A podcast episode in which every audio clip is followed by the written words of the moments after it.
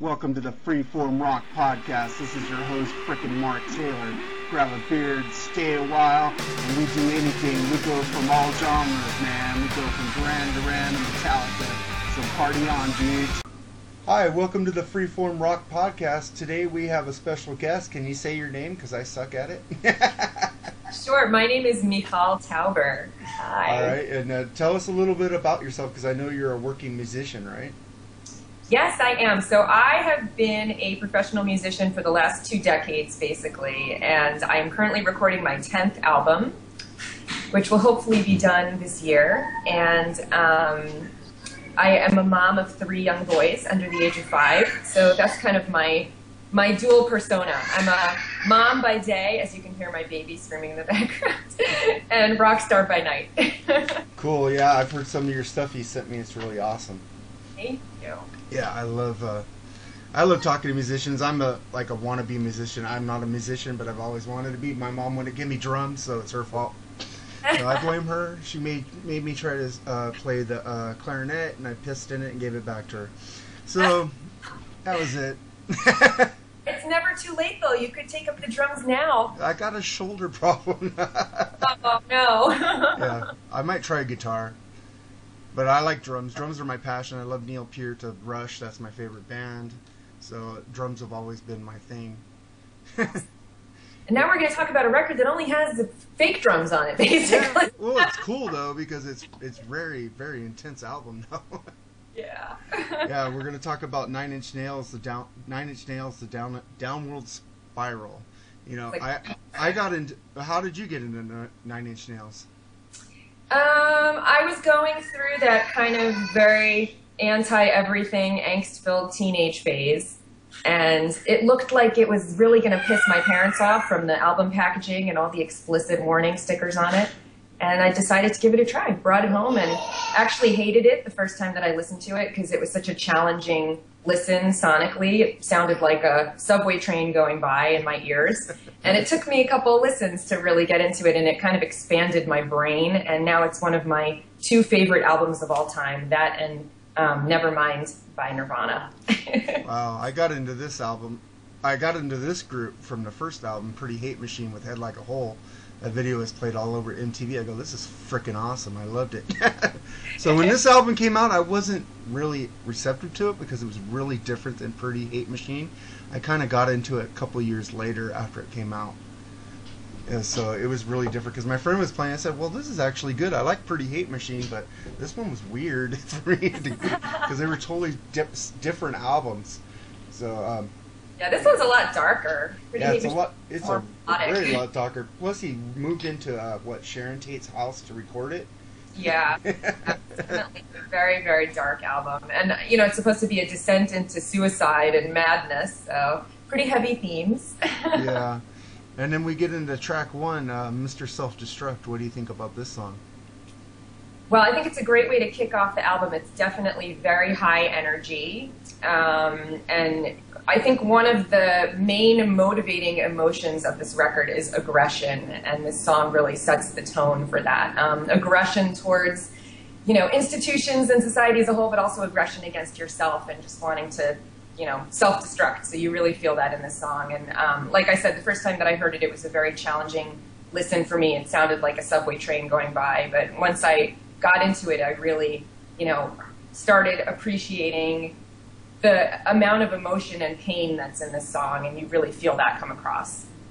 Yeah, I, I feel the same way about this song. It's like it just kicks off the album really, really aggressive. And when I first heard it, like you, I was like, "What?" Because I was used to head like a hole, you know, just like kicking ass shit. And this is like, "What the hell is going on?" I'm hearing all this, you know, it's going. Oh, I'll listen to this later, and I never did till my friends started playing it. Yeah, I really like this song. And then we get into, but a thing I have to say about a lot of these songs on this album, they sound better on the live album. well, they're great live bands. They Oh, really yeah. when they perform. Um, one thing that I love about Mr. Self Destruct and the way the album kicks off is it starts with that like whipping sound. You know, like it doesn't just launch right into Yeah. the the song. And I really love the way he constructs his records where it's a whole unit. Um, this was supposed to be like his answer to the wall, you know. And you really feel that it's like a concept album and there's all these like interstitials between songs and instrumental pieces. And when that comes in in the beginning with that whipping sound and then it kind of launches into the song it's just so cool. Like i don't know many other records that start that way you know? No uh, trent reznor is a genius man. You know, people look back on him and go whoa. He came up with some he's like the david bowie of the 90s you know? Totally. Well i think dave grohl said he's like the the best musician, most talented and, and smartest musician of our generation that's still writing and recording. So. yeah. And then we get into track two, Piggy. What do you think about this one? This is one of my favorite songs of all time. Um, I think the production on this song it's genius. It sounds so simple, um, and sonically it's so open, but actually when you deconstruct it, it's it's very complex. And um, I'm working on my record now, which is supposed to be an answer to the downward spiral, and every song is going to kind of mirror a song on this album. And I was listening to this song and making my producer, engineer, co-collaborator listen to it, and he was like, "There's three different snare so- sounds on this song. You know, like when it first starts out, there's one, and then in the middle they add in another one, and by the end where it breaks down into that crazy drum fill." Um, there's another snare sound. So it sounds very simplistic, but it's deceptive. There's so many different layers, and the way that they constructed the sonic palette, they left it very open. It's like this very um, aggressive, brittle, dark sonic palette, but there's a lot of space still. So you don't feel like, even though there's so many different layers, it's not overwhelming. Um, and I just love the way that the song builds and at the end where it just explodes and falls apart with those crazy drums i think it's amazing. And i think it's all programmed drums too. I don't think any of it's live but it sounds it has a very live feel the way it kind of explodes and falls apart. Yeah i agree. Uh, yeah he used all electronics on this. I don't think he used any guitars really on this album. He just wanted to make an ambience album of aggression. And i, I really like this song. There's not one song on this album i don't like this is a really cool song, but like I said, the live versions kick way more ass. and that's a sign of a good musician right there. They could pull it off live. They're awesome. There's a lot of bands out there that can't. And then we get into the next song, which is one of my favorite songs, even though I don't really like hearing God is Dead, but I like it. I think it's Hearsay. Hearsay? Yeah, I think that's oh, it. Yeah, Heresy. Heresy. Heresy. Yeah.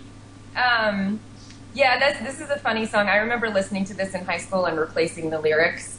So instead of being um, God is dead and no one cares, if there's a hell, I'll see you there, we would say Hunter High is hell, I'll see you there. so this is kind of like our, our anthem. Um, but again, this is a very like very energetic, um, straightforward. Sorry, I'm just I'm googling. I want to bring up the track list so I can see it. But yeah, I just I love the energy in this song, and I love all the different voices that he uses in this song too. Like he has the the high harmonies, and it almost sounds like he's playing different characters, and that adds to the whole feeling of like a descent into madness and the voices in your head. It's not just one voice; it's all these different characters that he's playing. Um,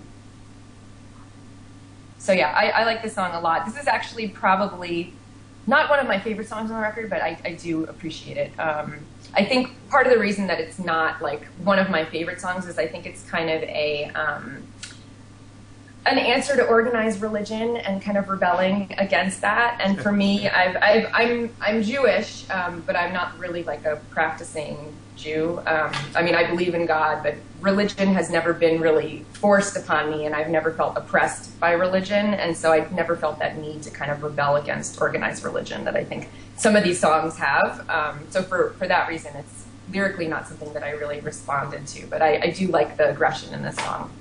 Yeah, I love the aggression, and the thing is, I, I try to look up the song and see what he was thinking, but as this this is an album of an a guy who's going into suicide. So when you're into suicide and depression, you don't think anybody's there. So you're, of course you're going to say God is dead, no one cares, you know, because he's feeling like he's he's by himself, you know. So I get this song a little bit, but I don't like hearing God is dead because I am a Christian, but I don't belong to any organized religion. I don't believe in organized religion. I just believe in the Bible. That's it. So I, I like this song a lot. I like the aggression, but the next song, uh, number four, "March of the Pigs," is one of my favorites, especially the live version on the live album. I freaking love this song, man. What do you think about March of the Pigs? Yeah, I think this is an amazing song, and I agree with you. I think the way that he performs this live is really powerful, especially when he has that like false ending. The first time that he ends with the piano, doesn't it make you feel better? and then there's like this pregnant pause, and then everything just comes back in so aggressive and so hard. Um, and I love that the way that he plays with the um, the organic piano um, throughout this record, and and then on one song there's an acoustic guitar that comes in, and everything else on the record is so electronic and mechanical and not organic. So when he does have those elements that come in, it's really interesting and shocking. Um, I also I really love the way that Trent Reznor plays with um, silence and um, like whispering, and that's something that's not used that much in pop rock music. When I think of the construction of like a pop rock song, you just keep building the energy. You start with the verse, and then the first chorus is a little bit more, and then the second verse is a little bit more, and then the chorus is more, and then the bridge is like the biggest part of the song, and then you have like crazy choruses out. And he kind of does the anti that, where when he gets to a bridge, he'll like suck all the energy out of it and it'll be like empty. And sometimes like a whisper is so much more powerful than a scream. And so he alternates between having that like crazy energy and then having just like a break, a sonic break where you, whereas nothing is, where nothing is happening. So I really appreciate that. And I think this song is a really good example of that, where he has that break and then everything just comes back in and like destroys you. And I really have no idea what the song is about actually, because I thought that it was like um, just an I Hate Everybody aggression song, but I was reading an interview with Trent, and um, this is gonna like make me sound like a super crazy fan, but um, I've read like every interview on him. and they asked him to free associate the three words that he most associated with sex in the interview, and they were like bite, suck, and lick, and they're all in this song. and so it makes me think that it's like an aggressive like sex song, but I don't really know um, if that's what it is. So I don't really know what it's about, but I really like it. I thought it was about the government or something. Hopefully, could be. yeah. Yeah, I, I, like this song a lot. I like the aggression, and I never thought about the the whisper thing, but that that's really cool. I like that. I, I like songs that actually like what you start off slow and you build up and you go back to slow and then you just go crazy.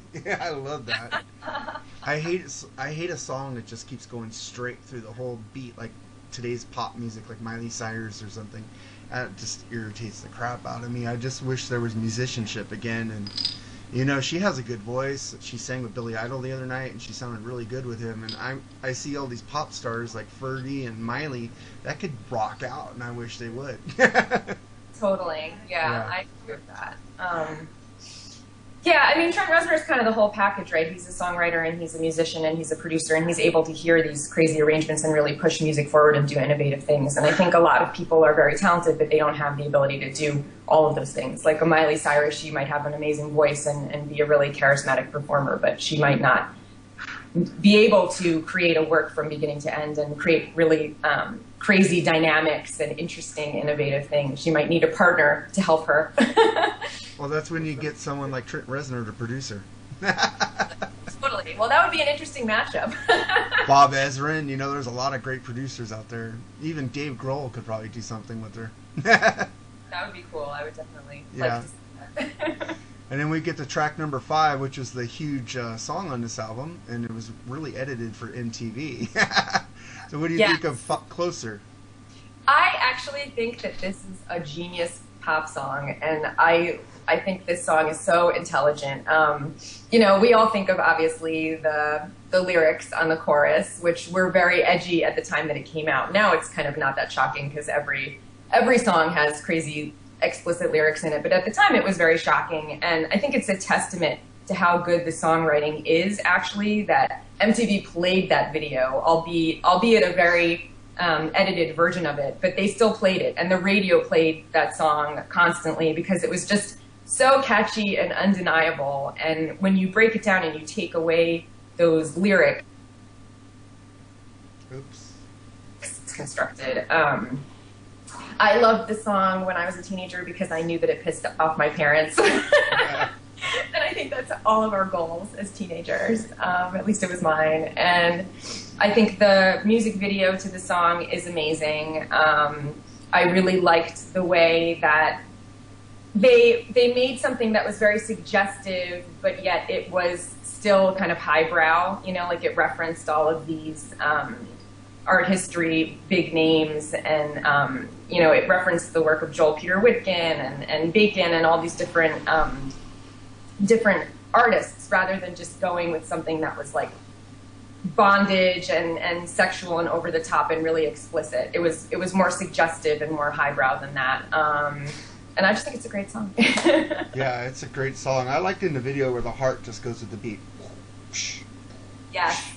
That There's was awesome. Iconic images from that video. Yeah, it's like it's like it's like music, you know, beats in your heart. You know, he goes totally. with the. I love the song. I didn't know the, the, the original lyrics so I eventually got the album. I didn't know. He said, "Fuck, I want you want to, I want to bring me closer to God." And I go, "Wow." I go, "This song is awesome. I love it." And then we get to song number six, "Ruiner." What do you think about this one? Ruiner. Okay, so this is another one that um, wasn't like one of my favorite songs on the record. Um, the one thing that I do really like about it is all of the different voices and, and the different characters that he played. Um, and obviously, one of the things that I love about Trent Reznor is his voice. I think he doesn't have, well, actually, that's not true. I think he does have a really technically amazing voice, and he uses his voice in a really interesting way. He's just a powerhouse, and he's able to scream like no one else and not destroy his voice, which I still haven't figured out how he does that. Um, I'm a vocal coach also. That's what I do on the side. And I've been trying to train myself to have that gravelly scream. And it's there's no way to scream without damaging your voice. And yet he's been doing it for years. And I think there's something anatomical with his voice that he's able to do that and not just blow it out. Um, and I also just love the emotional quality of his voice. So you can really hear how in pain he is, or you know when he's singing something that um, is very vulnerable that a lot of male singers probably wouldn't sing lyrically. Um, that really comes across in his voice, and he's able to kind of play with that and and um, access like he.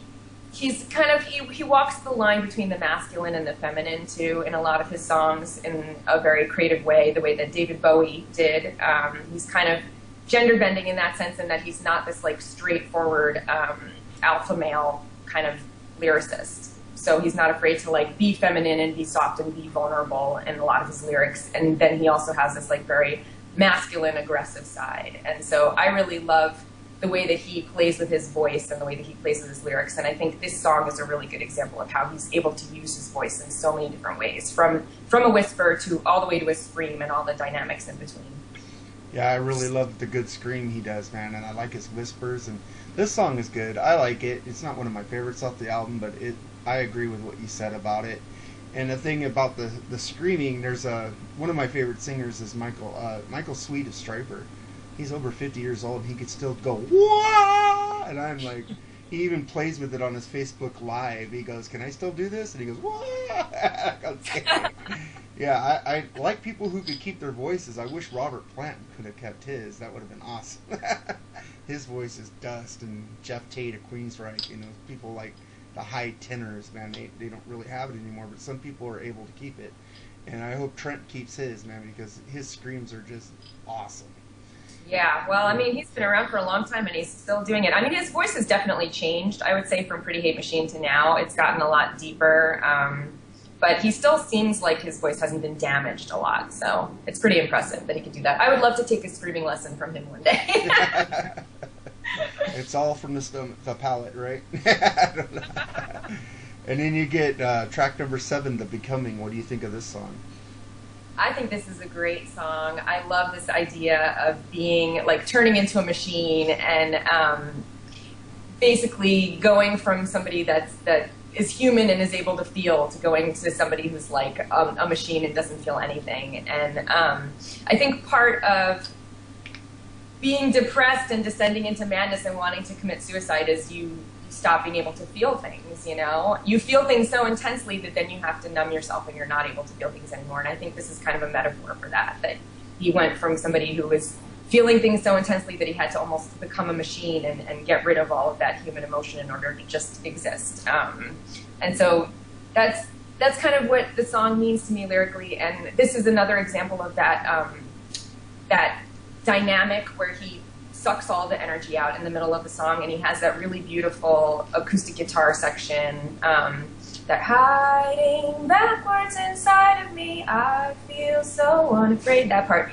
is so unexpected, where it goes from something that's so mechanical, it almost sounds like that last scene in the Terminator with all these machines opening and closing and, and all this craziness, and then it all sucks down and it's so intimate and quiet and organic. And I think that's really beautiful that he can have that dynamic range on this song. I think that's powerful.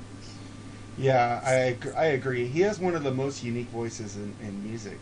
You know, you, it's like certain people you can say, "Oh, that's that. That's who. That's it. That's it." There's uh, a lot of today's music is very very monotonous. It's like you can't really tell who's singing anymore. It's like on the radio, you have to say, "Who is this again?" it's like that's why I don't listen to radio. I put all my music on my iPhone and jam it in my car, or I listen to satellite. But I, I like this song, and I agree with what you said about it. And then we get to track number eight. I do not want this. What do you think about this one? Um, I think this is a really interesting track. Um, I believe that these lyrics um, were from a journal when he, he was just journaling about being depressed and wanting to commit suicide, and then he ended up using the lyrics in the song. Um, and he has all these like whispered lyrics going on and all these different sonic layers, and um, I think it's it's a really interesting peek into his mind and how transparent he is with his own struggles with depression and everything else. And so that's that's I thought that was very groundbreaking for an artist to be that honest about um, you know having mental illness and being depressed and all that kind of stuff, and especially for a male artist to kind of admit to being that vulnerable. It was really interesting. Um, so I appreciate that on that level.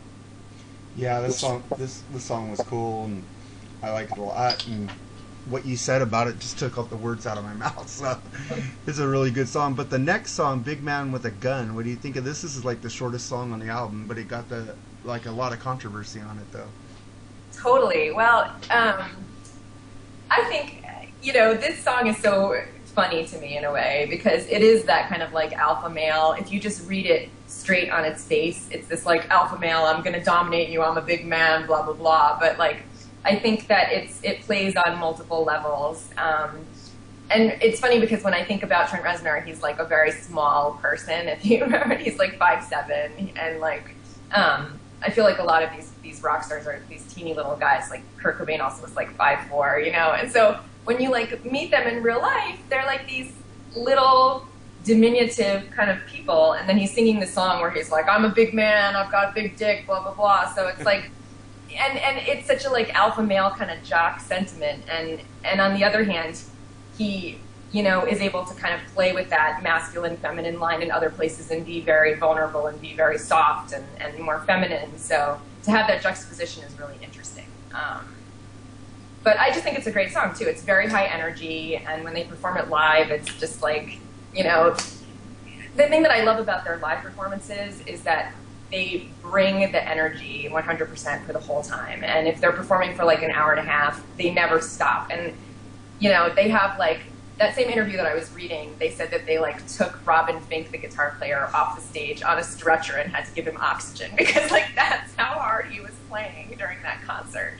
And like they toured, I think, for two years straight before he made this record and were playing like 200 shows a year. And the fact that he was able to do that you know, whether he was being fueled by cocaine or whatever, I don't know. But like he was, he brought it every single night, and and every show was like amazing. And actually, when I run, I like to watch live shows, and a lot of times I'll put on a Nine Inch Nails show from like the '90s because the energy is so amped, and you could just run the entire time, and you feel like you can really get amped up from the the performance because they're so, um, they just bring it. Yeah, they do. I, I haven't seen a live performance, but I've listened to the live albums and I really like like them live. But this song had a little controversy in it with uh, Senator Bob Dole, thinking really? that he was that they were going after the Republican conservatives with this song, and oh. then uh, he had to explain himself, and then Bob Dole looked like an idiot. So that's really funny. And I I'm a conservative, but I don't like. I'm in the middle of everything. I don't like politics. I just want someone who loves America. That's it. Well, politics uh, don't even get me started. I mean, Yeah. this election is crazy. It's like people are so so negative and and people you know everybody at the end of the day just wants what's best for the country and and we feel like we don't really have a good representative at the moment on either side so it's I don't think either one of them are good, but I'm just going for the least of the worst. Just Yeah. me. yeah, Yeah. And then we go to track 10, A Warm Place. What do you think of this one? Well, this is one of the instrumental tracks um, on the record, and I, I just think that he um, is a genius, and everything that he does is amazing. And one of the things that I love about Nine Inch Nails is that they don't just give you a record. He will remix everything and give you alternate versions and, and all these different instrumental tracks. And he doesn't just, you know, put out a song for a single sake or whatever. It's like a piece of art. The whole album holds together and all the interstitials make sense. And um, it's really like he creates a whole universe. And when you're listening to this record, it transports you. And you, if you listen to it from beginning to end, it really is a journey. And I think this this track is one of those um, tracks that really ties things together. And even though it's not like a, a radio single or whatever, it still is a really important piece of the record. Yeah, I, I love instrumentals. I listen to a lot of instrumental artists like uh, Joe Satriani and Steve Vai and, and people like that. So I really get into instrumentals. It took me a while because I remember when I first bought my first instrumental album because my friend said Joe Satriani surfing with the alien was awesome. And I kept fast forwarding, where are the lyrics? Where are the lyrics? Where are the lyrics? So I got irritated at it, and then I went back to a couple of years later, and I go, oh, this is awesome. He's singing with his guitar, you know. I didn't notice that at first. I was looking for songs. But this is, and then I didn't realize that you could make a song with the same emotion with no lyrics. You know, it was awesome. Yeah, I like this song too, and you're right, it does tie the album together. Then we get to track number 11, Erasure. What do you think of this one? Um, so this one, hold on, I'm opening the lyrics. Okay, so this one is has very minimal lyrics, um, but it also, I think, it's not a single, obviously, on the record, but I think it's a very important piece of the record, and it's part of that descent into madness. And um, at the end, he's just screaming, full on screaming, and I think the emotional content is what's important in this song. Um, I'm just opening the lyrics here. Sorry. Yeah, so there's like there's practically no words on this one. It's basically uh, instrumental. It's just him screaming over and over again, kill me at the end. So you know, it's it's a very good example of him kind of descending into madness and being suicidal, and and and by the end he's just full bore screaming at the top of his lungs, and and and um, that emotional content in his voice is so powerful and so moving. Yeah, his voice is a great instrument. Uh, he really shows a lot of emotion with it.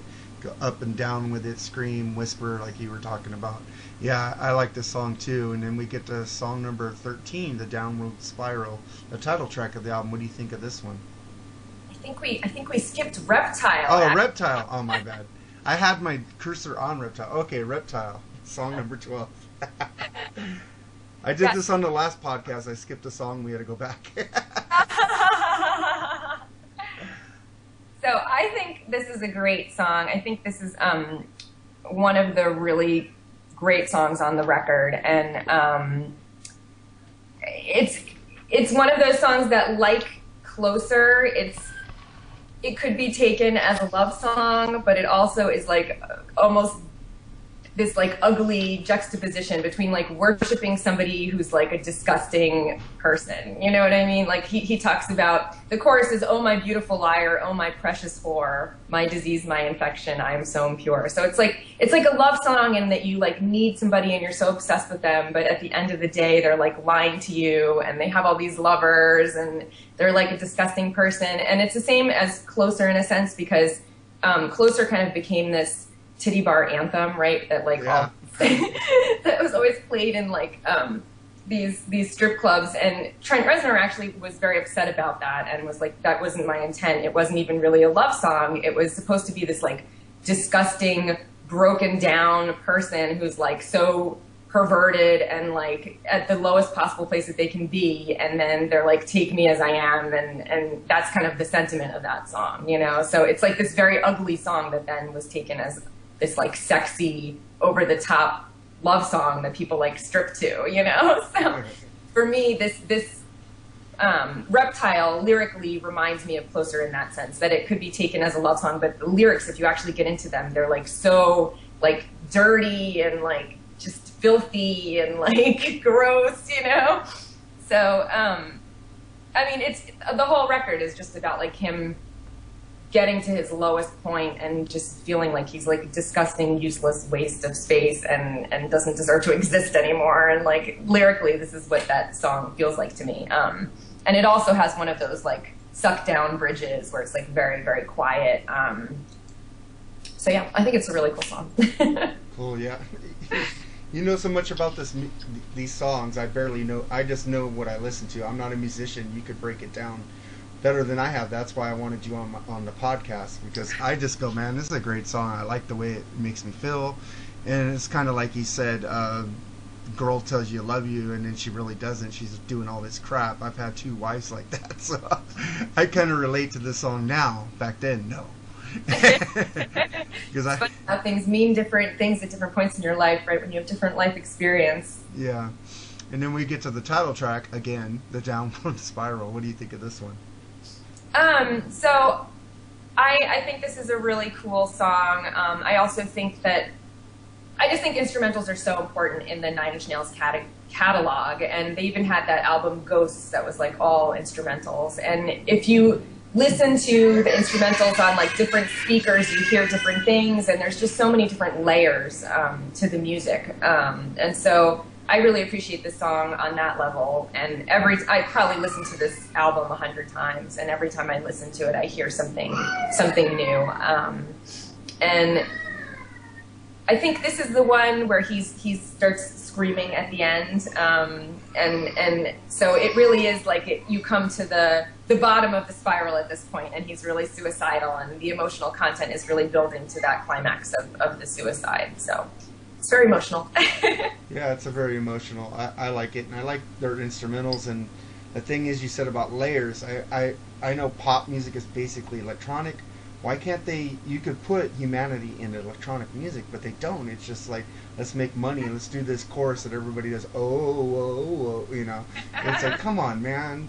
Just because you want to hear something familiar, your fans hear something familiar that thousands of artists do now, you know. Yeah, well, my engineer was saying that every pop record now they use the same samples, and he can identify exactly what the sound is, you know. And like nobody makes their own sounds anymore. And Trent Reznor was is really great in that sense, where he'll actually take like a field recorder and go record something and make his own sound. So it's something that's unique that you won't hear anywhere else. And there's there's so much more character and soul to something that you make yourself rather than just sampling out of a, a package or whatever, you know. That's kind of what old hip hop did, like Beastie Boys, Run DMC, you know, uh, those bands. Uh, they they made their own sounds and they made their own samples. And it's like today you just hear Beastie Boys samples and everybody's saying or Run DMC. It's like terrible. and then we get to the Johnny Cash song. No, the the the last song on the album, Hurt. What do you think about this one? I think this is an amazing song, um, and it's iconic, and that's why so many people have covered it. And obviously, Johnny Cash being one of the most recognizable one. But um, there's just so much emotion in this track, and um, I think the production is amazing. When he has that that acoustic guitar that comes in, that da na na na that like drone that comes in, um, and the production on the song is so simple. There are very few elements, but it really is powerful um, and just so painful the lyrics and and it's something that I think is it's it's probably one of the best like I'm in pain songs ever written. I mean, I don't know how many of those there are, but like this is just an amazing example of being in pain and being vulnerable and being really honest about it. And um, it's a it's a powerful tra- transporting experience when you see him perform the song because you can tell when he wrote it he was really in pain and he was really honest about that. Yeah, and I, I, Johnny, and he said something about this. He said, "Man, I, Johnny Cash did this song better than I did." like, well, sometimes wow. that happens, right? Like, look at Jeff Buckley's Hallelujah. I mean, that's mm-hmm. like when I think about that song, that's the iconic version of that. Sometimes people cover songs and they just bring out something and they make it so their own, you know. It's like Van Halen with "You Really Got Me." You don't really think of the Kinks version anymore. you think of David Lee Roth, you know. So, um, do you have any things to promote? Yeah, I have a bunch of projects that I'm doing. I'm all over the place. So I have three things to promote. Um, the main one is my album that I'm recording now, and I'm working with Dave Marino, who's my um, co-collaborator. He's kind of my Atticus Ross. Um, if I'm going to say that I'm Trent Reznor, but um, so that album, the Downward Spiral was supposed to be an homage to The Wall, and so now 20 years later, my album is my homage to the Downward Spiral, and every track on my album is going to track one of the songs on this album. Um, so, like for Closer, I have a song called The Little Light Bondage, which is my homage, and it's probably going to be our lead, our single, and we're going to do a video for it. Um, and so I'm working on that now, and I'm hoping that it'll be done sometime this year. Um, and then I also was just in New Orleans recording an EP with Dave Pirner from Soul Asylum. And oh, nice. I like yeah, that. so I'm really excited about that. We did four songs. We co-wrote and recorded them together, um, and so that's in the works as well. And I don't know exactly when we're going to release that or how, but it'll get out there sometime. Um, and then I'm also doing a television show. Um, we're doing a pilot right now, and it's a reality show that's following my making this record and the the funny dichotomy between my being like suburban mommy and trying to be a rock star at the same time. So that's in the works as well, and hopefully everything will come together soon. But you know, I'm a part-time rock star because I'm a full-time mommy, so everything takes a long time.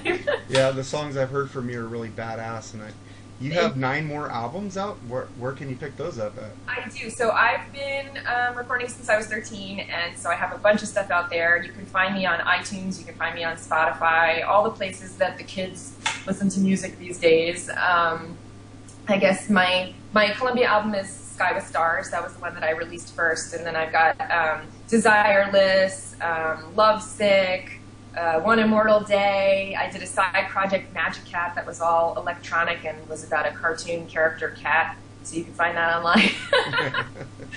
I've dabbled in a lot of different things. So you can look for me on online, and um, my new album is going to be under the name Key. So as you can see, I have a giant key around my neck. Um, Yeah. That's kind of my, my new persona. Well, me, I, I buy the physical copies because I think streaming rips off you, you guys, the artists. You guys don't really make much money off streaming, so I suggest everybody go buy physical copies if they can't get it on iTunes. yeah, I'm on CD Baby, so there are physical copies of most of my records, and we are going to do a physical package of the new record because I, like you, I love having a physical copy of a CD. I think it's it has more soul than just a download.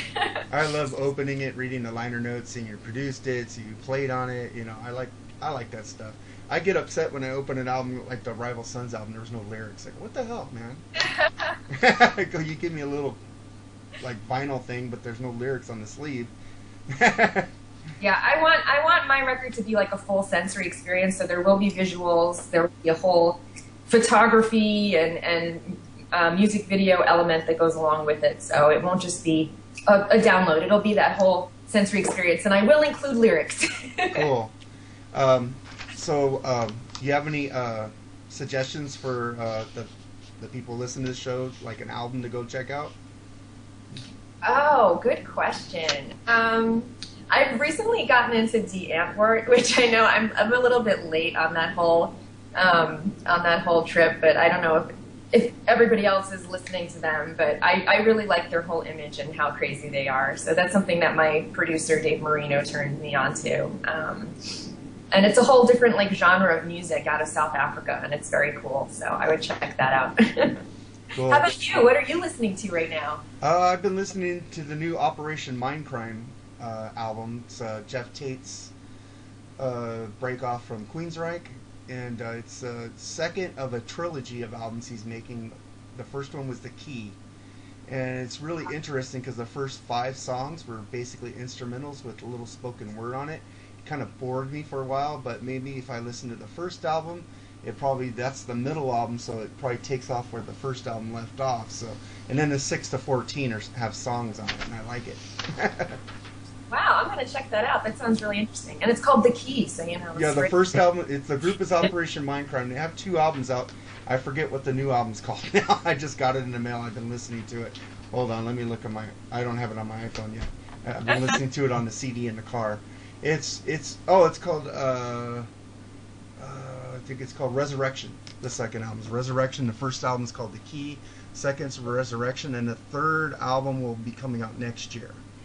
The Cool. completion to the trilogy. He's really cerebral, but he did ruin Queensryche at the end. kind of make him sound like Pink Floyd. You know that band had was great. You know I don't know if you ever heard the album Operation Mindcrime. I have not. That's like a that's like a concept album. That's a really good album. They have Operation Mindcrime one and two, really good, really good album. You should check those out if you like. It's just talking about Operation Mindcrime, how this kid is brainwashed to go kill for the order. It's really good, and he even kills his girlfriend, who was a a, a whore, because the Doctor X, Profe- Doctor X says, "Go kill Mary." He goes, "Mary." Hey, it's really really good album. Talks about how he's on drugs. A, a song called "The Needle Lies," where it goes, "Don't ever trust, don't ever trust a needle. It lies." you know. that sounds really good. really really dark album and, and at the end he, he's waking up in the sane in the beginning he wakes up in the insane asylum and at the end he, he goes in the beginning he goes i remember now i don't remember what they told me but i remember what i did and uh, it's awesome at the end he says he doesn't believe in love this well, one of the good singles out there he goes i don't believe in love or um, the eyes of a stranger he goes when i when i raise my head and stare I see the eyes of a stranger. Really great lyrics. You should check it out. I'm gonna I'm gonna listen to that when I go on my treadmill today. Yeah. That sounds right up my alley because you know my record is actually going to be about um, my my cyclothymia mood disorder. So it's kind Mhm. of like downward spiral in the sense that it's like a descent into madness, but mine is like the highs and the lows. You know, the Yeah, that- the, the mania and the crash. yeah, this guy gets brainwashed, and it, it, it's really cool. you even hear telephone calls where it goes, "Mind crime, mind crime." He goes, "Hello, mind crime, mind crime." and then, like it tells Professor X, he says, "You're the hitman for the order. We come to find a cure. You're a one-man hit machine. Make the city bleed." and he says, "You know, you can't refuse because we got so much to do." You know, it's a great, great, great cerebral album. It's in the in right up there with the wall for me. It's really great. I like it better than the wall. Well, well, I'm going to check it out. That is Yeah. a really cool review and endorsement. Now I'm Yeah. going to listen to it. yeah, uh, and also at the end, I play three song. Your three favorite songs from this album are? Ooh, um, my three favorite songs from this album are definitely Piggy, Closer, and hmm, it's hard to choose. I guess I'm gonna say. Well, I don't want to say Hurt because everybody. I think Reptile would be my third. okay, I got it. And I thank you for coming on here, and uh, maybe we'll do a Soul Asylum album next because I really like them. That would be awesome. Maybe we can get Dave to Skype in, although he's kind of anti-technology. But Hey, he was on the Eddie Trunk podcast. oh yeah, Eddie Trunk's like metal hard rock, but he really digs Soul Asylum, so he had him on there. It's pretty cool. You go listen to it on his podcast. Well, thank you so much for having me. This was really fun. And you're you're just like an encyclopedic knowledge of music, so it's really cool to get to talk to you and hear hear your thoughts. I felt really stupid about this this album. No, you knew so much about it. All right, thank you, and uh, have fun, and be careful picking up your kids. I will. Thank you so much. All right, bye. Bye bye.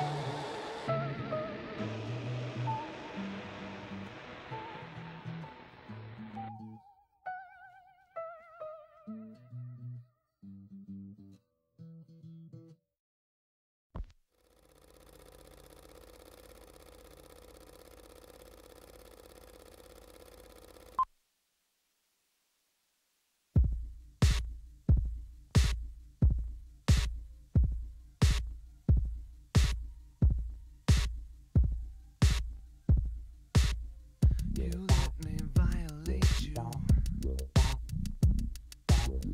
You let me desecrate.